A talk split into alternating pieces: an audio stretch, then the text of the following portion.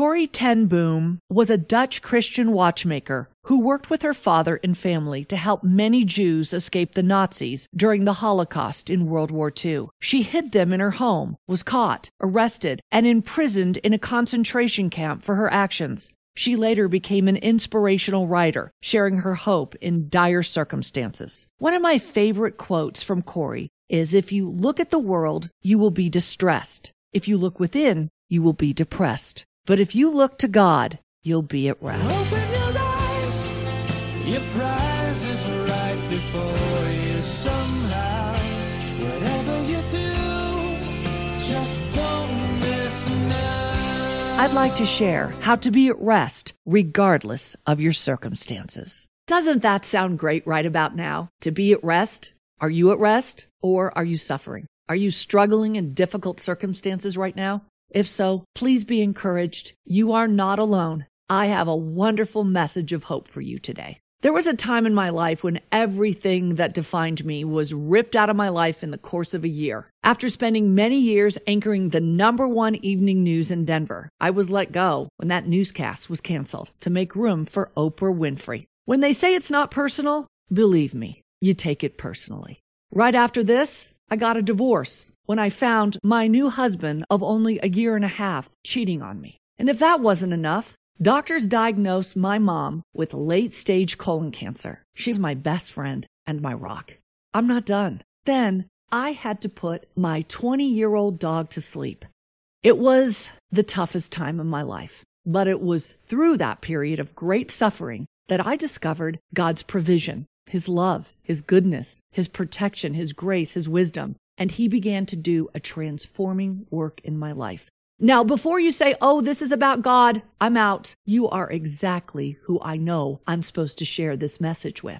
I get you. I asked during that time, why did God let this happen to me? Why did he allow this hell? Why didn't he stop it? He just wants to make you whole in him, lacking absolutely nothing. God knows it hurts, but hang on, because when you are down deep in that pit, look up God is reaching out his hand in love and mercy, ready to rescue you from your despair. I am speaking from personal experience. God rescued me from my darkest, most depressing and hopeless circumstances. As for my career, I get to broadcast on my terms with stories of hope, healing, and forgiveness. I have true and faithful love in my life. My mom miraculously survived and is cancer free 20 years later and nothing but fond memories of my four legged companion, who I affectionately referred to as Stinkers.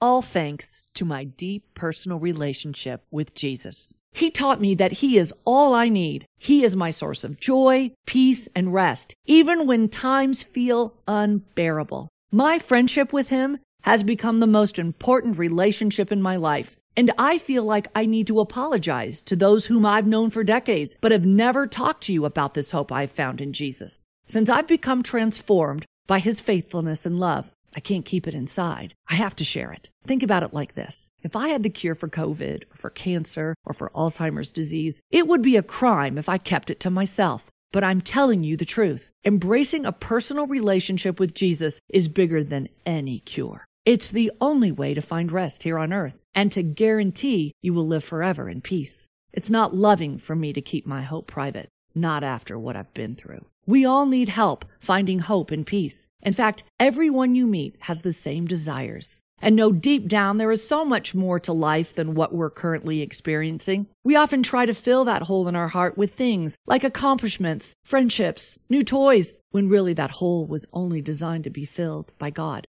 The good life will never, ever be good enough. 2 Corinthians 5:15 teaches that Jesus died for everyone so that everyone who receives him will no longer live for themselves. It's a new life, a resurrected life, a far better life than any of us could ever live on our own.